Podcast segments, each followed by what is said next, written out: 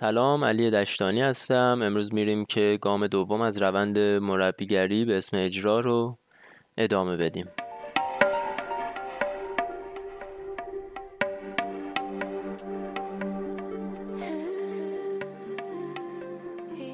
خب تا اینجای کار فهمیدیم که روند مربیگری خودش چهار تا بخش داره. به اسم برنامه ریزی، اجرا، بازبینی و ارزیابی که برنامه ریزی رو تموم کردیم. اجرا رو هم نصفش رو تموم کردیم. در ادامه می‌خوایم بریم روش های پرورش مهارت رو بررسی کنیم. که اینا روش ها زیاده یکی دوتا نیست. منتها اینجا ما می‌خوایم یه روشی رو بررسی کنیم که خودش سه تا تکنیک رو به ما یاد میده که بتونیم یه مهارت رو توی فرد پرورش بدیم. واسه هر کدوم از این روش ها هم یا تکنیک ها هم یه مثال می‌زنیم مزیت رو میگیم ایراد رو میگیم تشریحش می‌کنیم و تموم می‌کنیم کارو. اول این تکنیک شیپینگ هست یا شکل دهی؟ این یه تکنیکیه که شما میای کل مهارت رو به بازیکن نشون میدی بعد بهشون میگی اجرا کنین. بعد چی میشه؟ بعد بازیکن که اجرا کرد شما می‌بینید یه جایش ایراد داره میاید در مورد اون واسهش یه توضیح می‌دید دوباره ازش می‌خواین که کل تکنیک رو اجرا کنه. مثالش اینه که مربی می‌خواد بکند عقب زمین رو یاد بده. بازیکن ها میان امتحان می‌کنن. بعد مربی بهشون میگه خب تمرکز کنید روی چرخش دستتون. بعد بازیکن ها دوباره میرن چیکار می‌کنن؟ کل تکنیک رو اجرا می‌کنن. مزیتش اینه که این روونی حرکت حفظ میشه. بازیکن مثل ربات نمیشه. نمیایم اینو طبقه بندی کنیم چیزای کوچیک کوچیک کوچیک به هم بزنیم. دیدین دیگه بازیکنهای مقدار خشک میشن مثل ربات میشن گیج میشن بلکه. خب این روونی کار رو حفظ می‌کنه. ایرادش اینه که ممکنه توی شرایطی بازیکن قرار بگیره که مجبور بشه به خیلی چیزا همزمان فکر کنه یا تمرکز کنه روی خیلی چیزای مختلفی اینم ایرادشه. روش بعدی که استفاده می‌کنیم واسه پرورش مهارت کل جز کل یا هول پارت هول هست که شما میای تکنیک رو بهشون یاد میدی بازیکن هم امتحان می‌کنن تا بعدش میای یه بخش رو جدا می‌کنی. اون بخش رو جداگونه تمرین می‌کنن بازیکن ها بعد دوباره وصلش می‌کنید به کل حرکت. مثالش اینه که مثلا بازیکن داره اون حرکت رو به جلوی بکند رو امتحان می‌کنه یا حالا فورهند. بعد خب این چی داره؟ این اسپلیت استپ داره یا اون پرشه پابوکس رو میره یا شسه و بعدم لانج و پابوکس هم برمیگرده. بعد مربی میاد چیکار می‌کنه؟ میاد می‌بینه باید قسمت پابوکس بیشتر کار شه. میاد اونو جداگونه تمرین می‌کنه. فقط پابوکس یاد میده. بعدش وصلش می‌کنه دوباره به کل حرکت. اینا دوباره امتحان می‌کنن. اینم به مزیتش اینه که به بازیکن این فرصت رو میده که روی یه نقطه متمرکز شه و روی اون تمرین کنه. ایرادش هم اینه که اگه اجزایی که ما داریم در نظر می‌گیریم واسه مهارتمون زیاد باشه این دوباره اون روونی کار از دست میره. و بازیکنتون میشه این ربات. پس اینم شد کل جز کل. از اسمش هم مشخصه. بخش بعدی چینینگ هست. زنجیری اینم تکنیک رو اولش نشون می‌دید بعدش میاین این تکنیک رو طبقه بندی می‌کنید تقسیمش می‌کنید به قسمت های جداگونه و به تدریج اضافش می‌کنید. یا در حقیقت به هم وصلش می‌کنید. مثلا میاین به بازیکن فورهند بالای سر رو می‌خواین یاد بدین ضربای بالا. بعد اولش میان تمرکز می‌کنید فقط رو حرکت دست. بعد میان چرخش بدن رو اضافه می‌کنید. بعد میان انتقال وزن رو بهش اضافه می‌کنید که وزن رو میندازن عقب بعد حرکت رو به عقب بهش اضافه می‌کنین. و بعدم حرکت رو به جلوی بعد از ضربه رو بهش اضافه می‌کنین خب این هر کدوم جداگونه بازیکن تمرین می‌کنه بعد هی به میشه و تموم میشه کل روندمون. این هم میگن که یه روش خوبه واسه ساخت مهارت حرکتی مخصوصا قبل و بعد ضربه. البته خب خیلی جای دیگه هم میشه استفادهش کرد به نظر من مفیده. باز ایرادش مثل کل جز کل همینه که اگه این المنتاش زیاد باشه بازیکنتون اون روونی حرکت رو نخواهد داشت. میشه این ربات رو خشک میشه و اینا. پس روون نمیشه. این هم از پرورش مهارت. این روش ها رو داشتیم.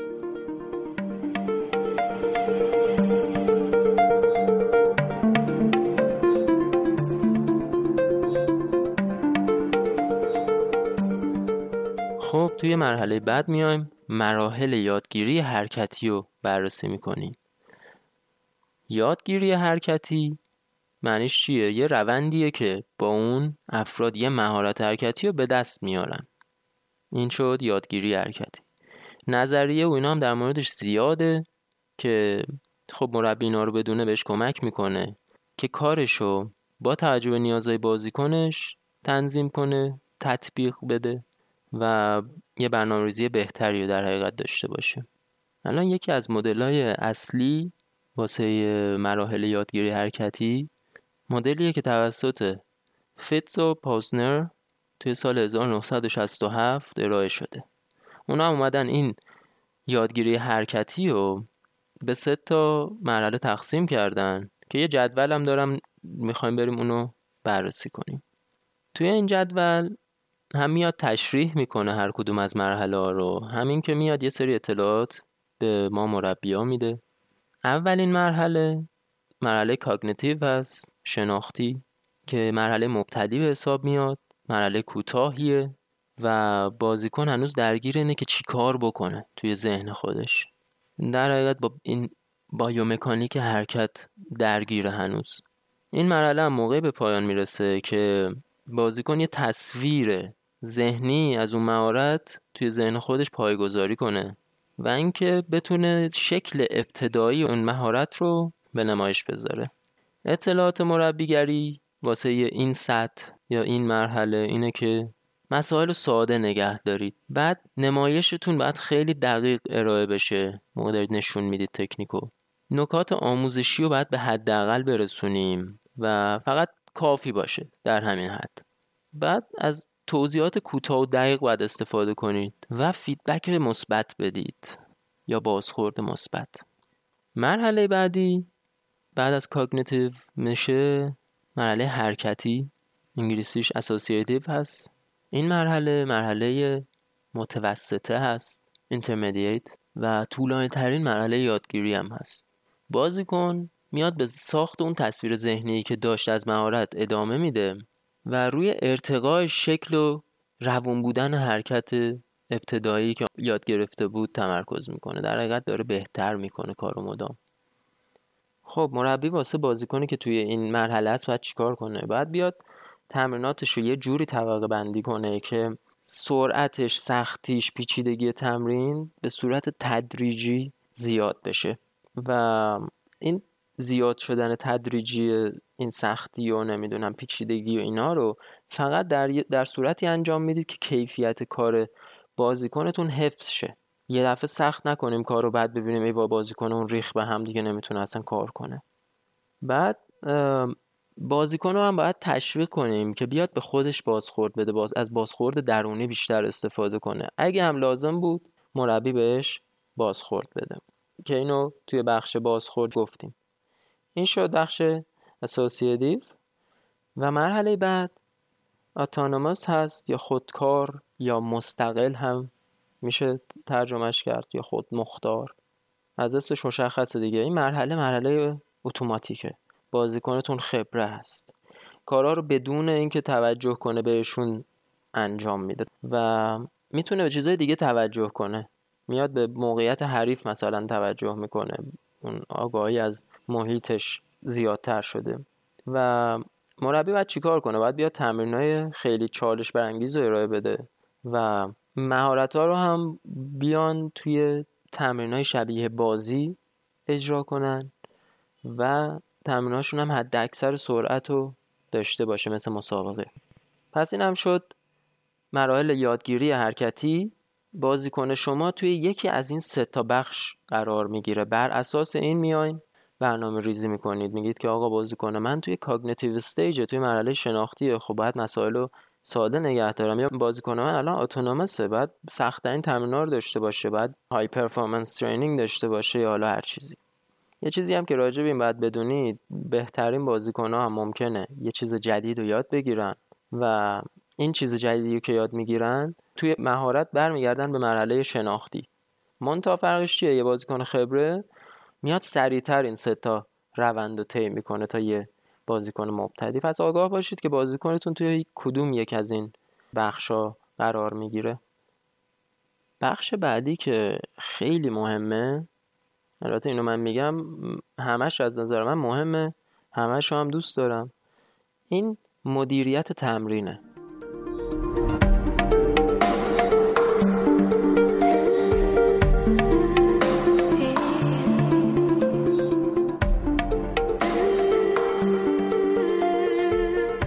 واسه مدیریت تمرین باز روش ها زیاده. منتها خب این روشی که BWF میاد توصیه می‌کنه شامل پنج تا بخشه که شما می‌خواین تمرین رو الان شروع کنید باید این پنج تا رو رعایت کنید انجام بدید و اینو هم باید انقدر تمرینش کنید که اعتماد به نفستون توی اجراش زیاد شه. ممکنه اولش یکم راحت نباشه. همه ماها تمرینش رو انجام دادیم. مدام با همدیگه با همکارا تمرین می‌کردیم اینو. خب حالا اومدیم سر تمرین. چجوری تمرین رو مدیریت کنیم؟ از کجا شروع کنیم؟ به کجا برسیم؟ اولین کاری که مربی می‌خواد بکنه معرفیه introduction. و معرفی خیلی خلاصه. یه کلمه یه جمله. از تمرین اون روزه. معمولا هم اسم مهارت رو میگی. مثلا میگی امروز می‌خوایم بریم ضربه بکند نتو تمرین کنیم. این میشه مثال معرفی. بعد مال معرفی رو انجام دادید. میاین میریم مرحله بعد نمایش. نمایش و توضیحاتش رو دادیم. موقع نمایش ما میایم مهارت رو بدون صدا با زدن توپ اجرا می‌کنیم. اصلا حرف نمی‌زنیم. یا میایم نمایش رو بدون صدا باز بدون حرف زدن شدو میریم.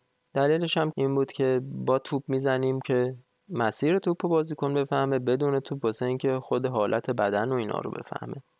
مثالش هم بخوایم بزنیم.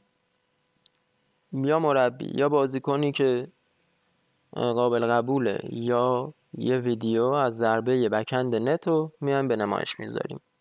بعدم میام یا مربی یا بازیکن میاد اون شدوی ضربه بکند رو انجام میده که اون بازیکنهای دیگه بیان یه تصویر ذهنی از این مهارت توی ذهنشون بسازن. خب پس چیکار کردیم؟ اومدیم تمرین رو معرفی کردیم بعد اومدیم نمایشش هم دادیم. الان بازیکن تصویر ذهنی رو داره حرفم هنوز باش نزدیم. بعد میام توضیحش رو میدیم. توضیح هم خیلی باید مختصر باشه یکی دو تا نکته کلیدی داشته باشه که فقط بازیکن بدونه می‌خواد چی کار کنه و روی چی قرار تمرکز کنن. مثالش اینه که مربی بیاد بگه تمرکز کنید روی انگشت شستتون و این فشاری که میارید روی گریپ و برید گروه دوتایی تقسیم شید. یه نفر پرتاب کنه یه نفر ضربه بزنه. حالا اون دوتا نکته ای که گفتم روش تمرکز کنید چیا هست؟ خب این شد مثال اینکه مربی چیا گفت. اومد یه توضیح تکنیکی داد. الان بازیکن می‌دونه می‌خواد روی انگشت شستش و اون فشاری که می‌خواد بیاره تمرکز کنه. می‌دونه که قرار گروه های دوتایی بشن و یکی پرت کنه و یکی ضربه بزنه و مربی ازشون سوال پرسید که اون یادگیری رو به حد اکثر برسونه. مطمئن شه که همه یاد گرفتن. حالا توضیح هم که دادیم میره بخش activity یا فعالیت بچه ها شروع می‌کنن.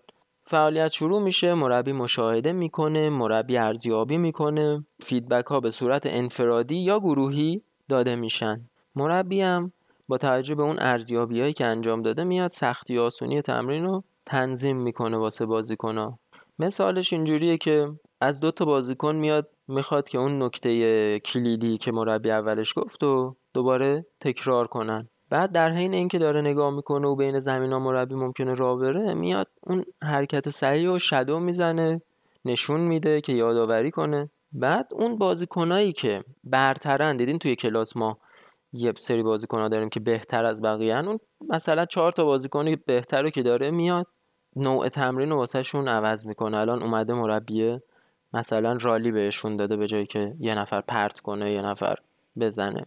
توی این بخش من الان اینو خوندم یادم به یه چیزی افتاد. من خیلی وقتا دیدم که مربی میاد مثلا زمین یک یه چیزی میگه بعد میره زمین دو یه چیزی میگه. ده دقیقه واسه این زمین وقت می‌ذاره ده دقیقه واسه اون زمین وقت می‌ذاره ده دقیقه واسه زمین بعدی. منتها لااقل ما که اینجوری کار نمی‌کنیم نمی‌خوام بگم چی درسته چی غلط فقط دارم به اشتراک می‌ذارم. ما مربی برتر جوانان دانمارک رو از شهر کلدینگ آوردیم توی دوبی و اینکه آموزش می‌داد این کل گروه رو با هم می آورد مثلا همین ضربه net و backhand net واسه همه بود. می‌خواست طرف بهترین باشه قهرمان امارات باشه یا می‌خواست مبتدی باشه هر کدومشون توی سطح خودشون داشتن. تمرین می‌کردن. و این نکته بود که من یاد گرفتم اونجا که همه رو با هم بیارم و همه رو برگردونم توی زمین. و همینجور که می‌بینید feedback گروهی داریم و feedback انفرادی هم داریم که بخوایم به یه بازیکن feedback بدیم. خب تمرینمون تموم شد. بچه ها فعالیت رو انجام دادن. رسیدیم به آخر کلاس. میریم سمت بررسی خلاصه کلاس. خلاصه تمرین خلاصه درس. که مربی میاد گروه رو جمع می‌کنه و در مورد تمرین بحث و گفتگو می‌کنن. مثلا میگن که آقا نکته کلیدی آموزشیمون امروز چیا بود و چیز جدیدی امتحان کردید که به دردتون خورد و اینکه بگیم اگه دوباره این تمرین رو انجام بدیم چه چیزایی رو می‌خواین تغییر بدید. این هم توی اون فرم برنامه ریزی بود دیگه. آخر آخر فرم بازبینی و ارزیابی بود که همین سامری به اضافه مشاهدات خودتون میره اونجا که بازیکن ها مثلا دوست داشتن این تمرین رو بازیکن ها از این تمرین خوششون نیومد بازیکن ها تو این خوب بودن تو این بد بودن بازیکن ها می‌خوان این کارو کنن و الی آخر. پس این هم شد مدیریت تمرین. ما الان توقع داریم بعد از اینکه شما اینو گوش دادید اگه رفتید سر تمرین این مراحل رو طی کنید.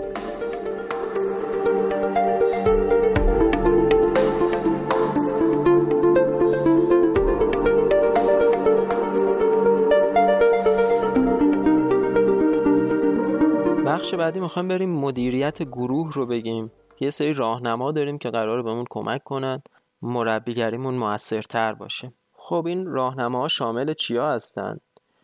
آماده سازی. خب یه جلسه ای که آماده باشه هم برنامه تمرینش آماده باشه هم امکاناتی که لازم هست آماده باشه. همه اینا کمک می‌کنه به تمرکز گروه. گروهتون متمرکزتر خواهد بود. قوانین گروه. یکی از موردهای دیگه است که باید یه سری قانون بذارید که همه بازیکن بدونن و قبولش داشته باشن.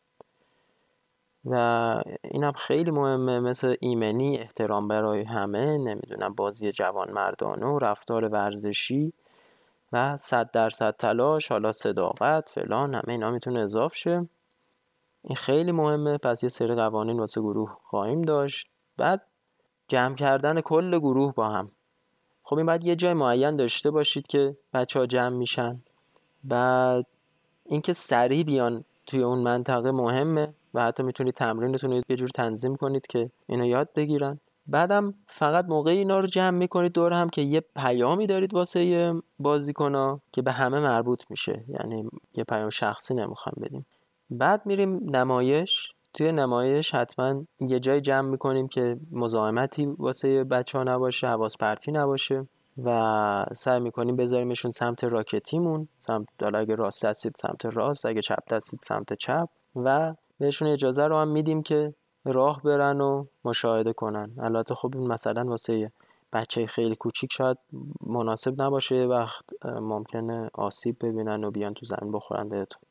بعد نسبت به سبکای یادگیری هم باید حساس باشیم. اینکه یکی ممکن از طریق دیدن یاد بگیره یکی دیگه شنیدن و یکی دیگه انجام دادن اینا رو باید بدونیم.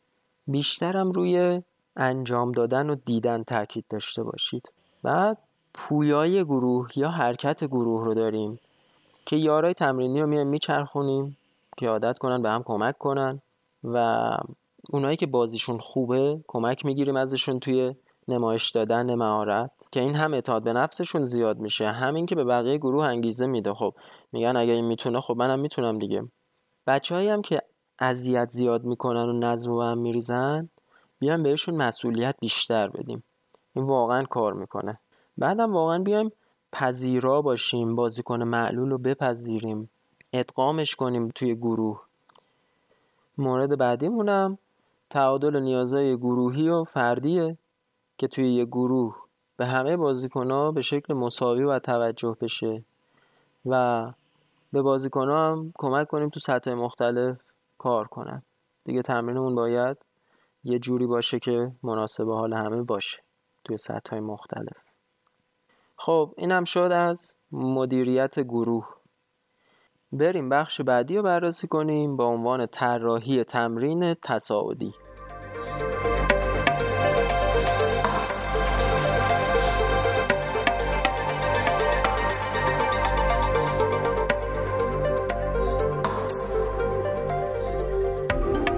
خب توی طراحی تمرین تصاعدی ما میگیم که یه تمرین بدمینتون همیشه یه پیش زمینه تاکتیکی پشتشه. یعنی وقتی شما یه مهارتی رو دارید آموزش می‌دید یه اتصال خیلی واضح بین چیزی که دارن انجام میدن و چرایی کار چگونگی کار هم وجود داره. که این باعث بشه هم فهم بازیکن بیشتر شه هم انگیزش بیشتر شه. و این زمینه تاکتیکی رو هم می‌تونید با توضیح دادن بدید می‌تونید با نشون دادن بدید و می‌تونید اجازه بدید تجربه کنن. پس صرفا تکنیک نیست. یعنی اینکه بازیکن بدونه چرا داره این کارو می‌کنه و کجا استفاده می‌کنه خیلی اهمیت داره. طراحی تمرین تصاعدی هم از ساده به پیچیده است از آهسته به سریعه از قابل پیش بینی به غیر قابل پیش بینیه که الان می‌خوایم بریم مثالاشو بررسی کنیم. که هر کدوم از اینا داره از ساده به پیچیده میره از آهسته به سریع میره از قابل پیش بینی به غیر قابل پیش بینی میره. زمینه تاکتیکی هم داره. خب اول میاد بازیکن شدوی ضربه رو با تقلید از مربی انجام میده. بعد میاد شادوی ضربه رو بدون کمک مربی انجام میده. بعد میاد اون لحظه برخورد با توپ رو تمرین می‌کنه با یه توپی که از سقف یا جای آویزون شده. بعد میاد همون تمرین لحظه برخورد رو با توپی که مربی با دست پرتاب کرده تمرین می‌کنه. بعد اون تمرین رو میاد با توپی که مربی با راکت پرت کرده تمرین می‌کنه. بعد همین تمرین بهش کم کم حرکت رفت و برگشت اضاف میشه و بعدش هم همون ضربه رو داره توی یه رالی قابل پیش بینی انجام میده. تمرین می‌کنه. قبلا توضیح دادم قابل پیش بینی بعدم ضربه رو میاد توی رالی غیر قابل پیش بینی اجرا می‌کنه. جایی که نمی‌دونه که قرار اینو اجرا کنه یه مقدار تصمیم گیری در حقیقت توشه. بعدم میاد تمرین توی rally کار می‌کنه که وقتی که ضربه رو زد دیگه بازی آزاد میشه. یادتونه می‌گفتم پرو play the rally out توی اپیزود قبلی. و بعدم میاد یه بازی انجام میدن که اگر با استفاده از اون ضربه کلیدی که تمرین کردن یا ضربه بعد از اون امتیاز بگیرن امتیاز چند برابر می‌گیرن. مثلا سه امتیاز می‌گیرن اگه این کارو بکنن. خب دیدیم دیگه این از شدو با تقلید از مربی شروع شد رسید به جایی که دیگه بازی بود. حالا نکته اینجاست که بستگی به سطح بازیکنتون و اینا دیگه باید ببینید کجای یه همچین تمرینی می‌تونید بازیکن رو قرار بدید. معنیش این نیستش که شما بازیکن خوب و قراره کلا از اینجا تا اونجا ببرید توی جلسه تمرین. ممکنه فقط دو تا ستای آخرش رو بخواین شما اجرا کنید یا یکی دوتای اولش رو بسته به لولی که بازیکن داخلشه. دو تا نکته ای هم که هست اینکه بازیکنتون با چه سرعتی اینو روند و طی می‌کنه بستگی به سرعت یادگیریشون داره. و معنیش هم اصلا این نیستش که بازیکن بیاد توی یه سطح حتما عالیشه تا بره توی سطح بعدی یا توی تمرین بالاتر و سختتر. می‌تونید اینو مدام به چالش بکشید بذارید تجربه کنه و برگرده تا خب فراموش نکنید گفتیم کیفیت نباید خراب شه کیفیتش نباید کم شه. بعدم ببینید یه مربی با مهارت میاد یه تکنیکی اسکیل رو کار می‌کنه با همه ولی سطح تمرینا نوع تمرینا متفاوته. ولی هدف یکیه. به این میگن تفکیک. پس مربی قابلیت تفکیک رو داره توی کلاسش خب بریم بخش بعد رو بررسی کنیم با عنوان مهارت توپ اندازی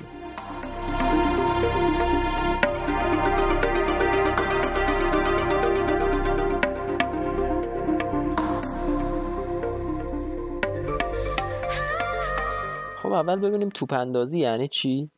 این مهارت شماست واسه ارسال توپ به یه شکلی که به بازیکنتون یه تجربه واقع گرایانه رو بدید.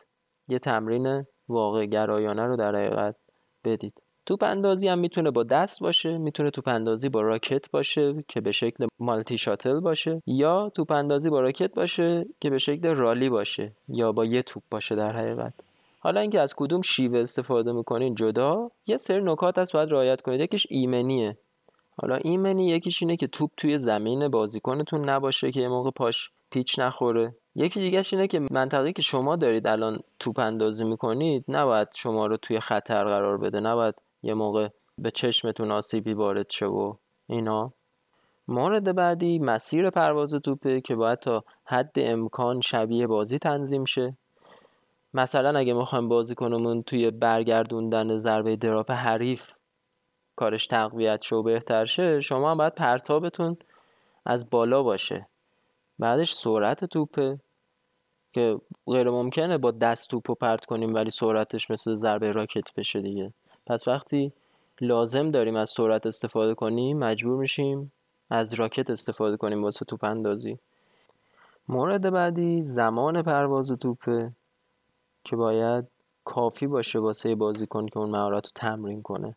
حالا اگه داری نت تمرین می‌کنی نمیریم به چسبیم سر تو از اون جلوی جلوی تور توپ رو پرت کنیم دیگه. یکم فاصله می‌گیریم که به بازیکن فرصت بدیم ضربه رو خوب تمرین کنه.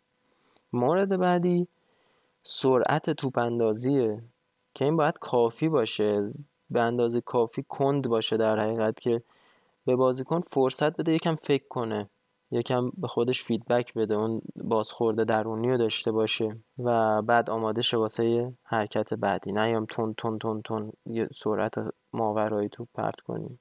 بعد قدرت توپ اندازم یه نکته که خیلی خوبه به درد می‌خوره. این هم موقعی که اونی که داره توپ پرت می‌کنه پرت دیگه نمی‌کنه یه دفعه وسطش وای میسه. که این باعث میشه بازیکن فکر کنه خب یه مشکلی هست. چه مشکلی هست؟ حالا توی این بخش یا مربی میاد نگاه اون قسمت می‌کنه. مثلا طرف راکت گیریش غلط بوده نگاه مربی به راکتش هیچی هم نگفته فقط از توپ اندازی دست کشیده داره نگاه دستش می‌کنه باعث میشه بازیکن فکر کنه خودش بیاد گریپش رو درست کنه. مطمئنم خیلی از مربی از این استفاده می‌کنن. این خوبه واسه تشویق بازیکن واسه پرورش بازخورد درونیشون و استفاده از اون. خب بریم ببینیم توپ چجوری باید بگیریم دست. توپو اینجوری قطاری میچینیم روی دست چپمون یا دست مخالفمون در حقیقت اگه راست دستی دست چپ. و پیشنهاد خود بی دبلیو اینجوریه که توپو خوب از جلو که می‌کشیم این مسلمه از سرش توپو می‌گیریم می‌کشیم. من تو این عکس که دارم می‌بینم انگشت 60 رفته داخل توپ. چهار تا انگشت دیگه زیر توپو گرفته. من از این روش استفاده می‌کنم من تا از روش های دیگه استفاده می‌کنم. فقط این نیستش. بعد یه شیوه دیگه هم داره که روی توپ رو می‌گیری که اون حالا بعد میگیم چجوریه. این از شیوه گرفتن توپ. واسه توپ اندازی با دست.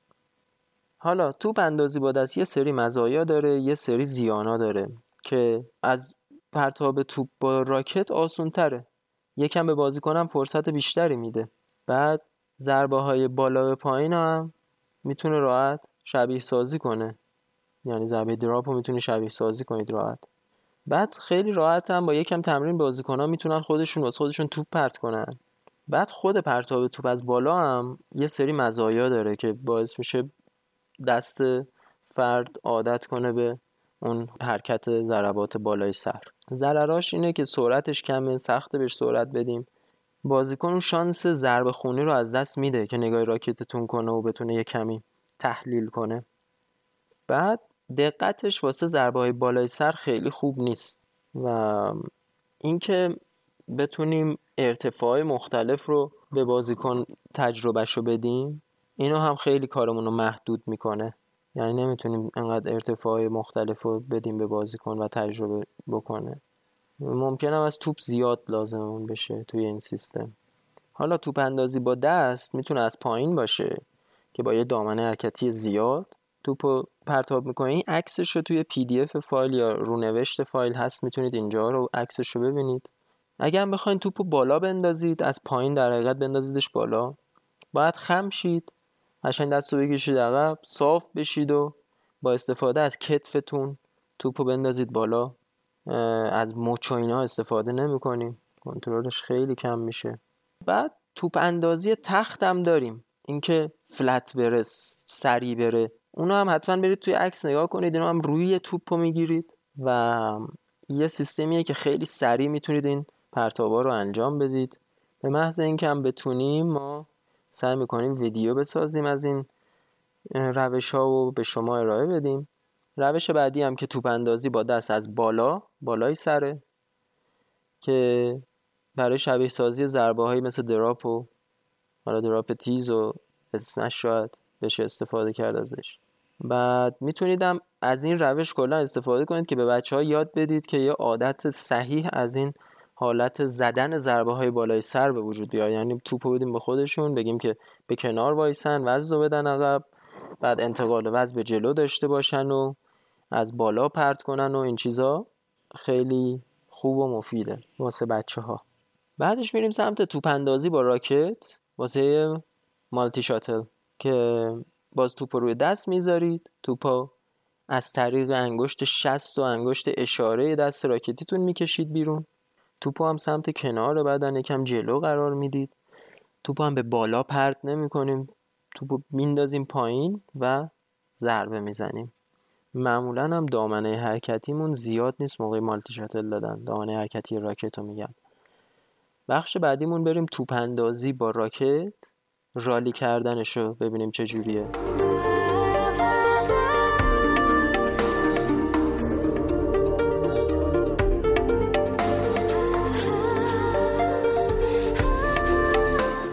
خب مالتی شاتل دادن خیلی سودمند می‌تونه باشه کارهای خلاقی هم میشه باش کرد. منتها در نهایت بدمینتون با یه توپ داره برگزار میشه. پس ما باید بخش قابل توجهی از تمرینمون شامل تمرینای با یه دونه توپ باشه. بعد یه سری نکات هم هست که باید رعایت کنیم. اونم اینه که اول توجه کنیم که بازیکن توی چه مرحله یادگیری است توی مرحله شناختیه توی مرحله حرکتیه یا توی مرحله خودکاره. با توجه به اون سرعت رو تنظیم کنیم. مثلا اگه می‌خوایم دفاع اسمش توی بدن رو تمرین کنیم سرعت رو تنظیم کنیم. ارتفاع توپ اندازیمون رو تغییر بدیم.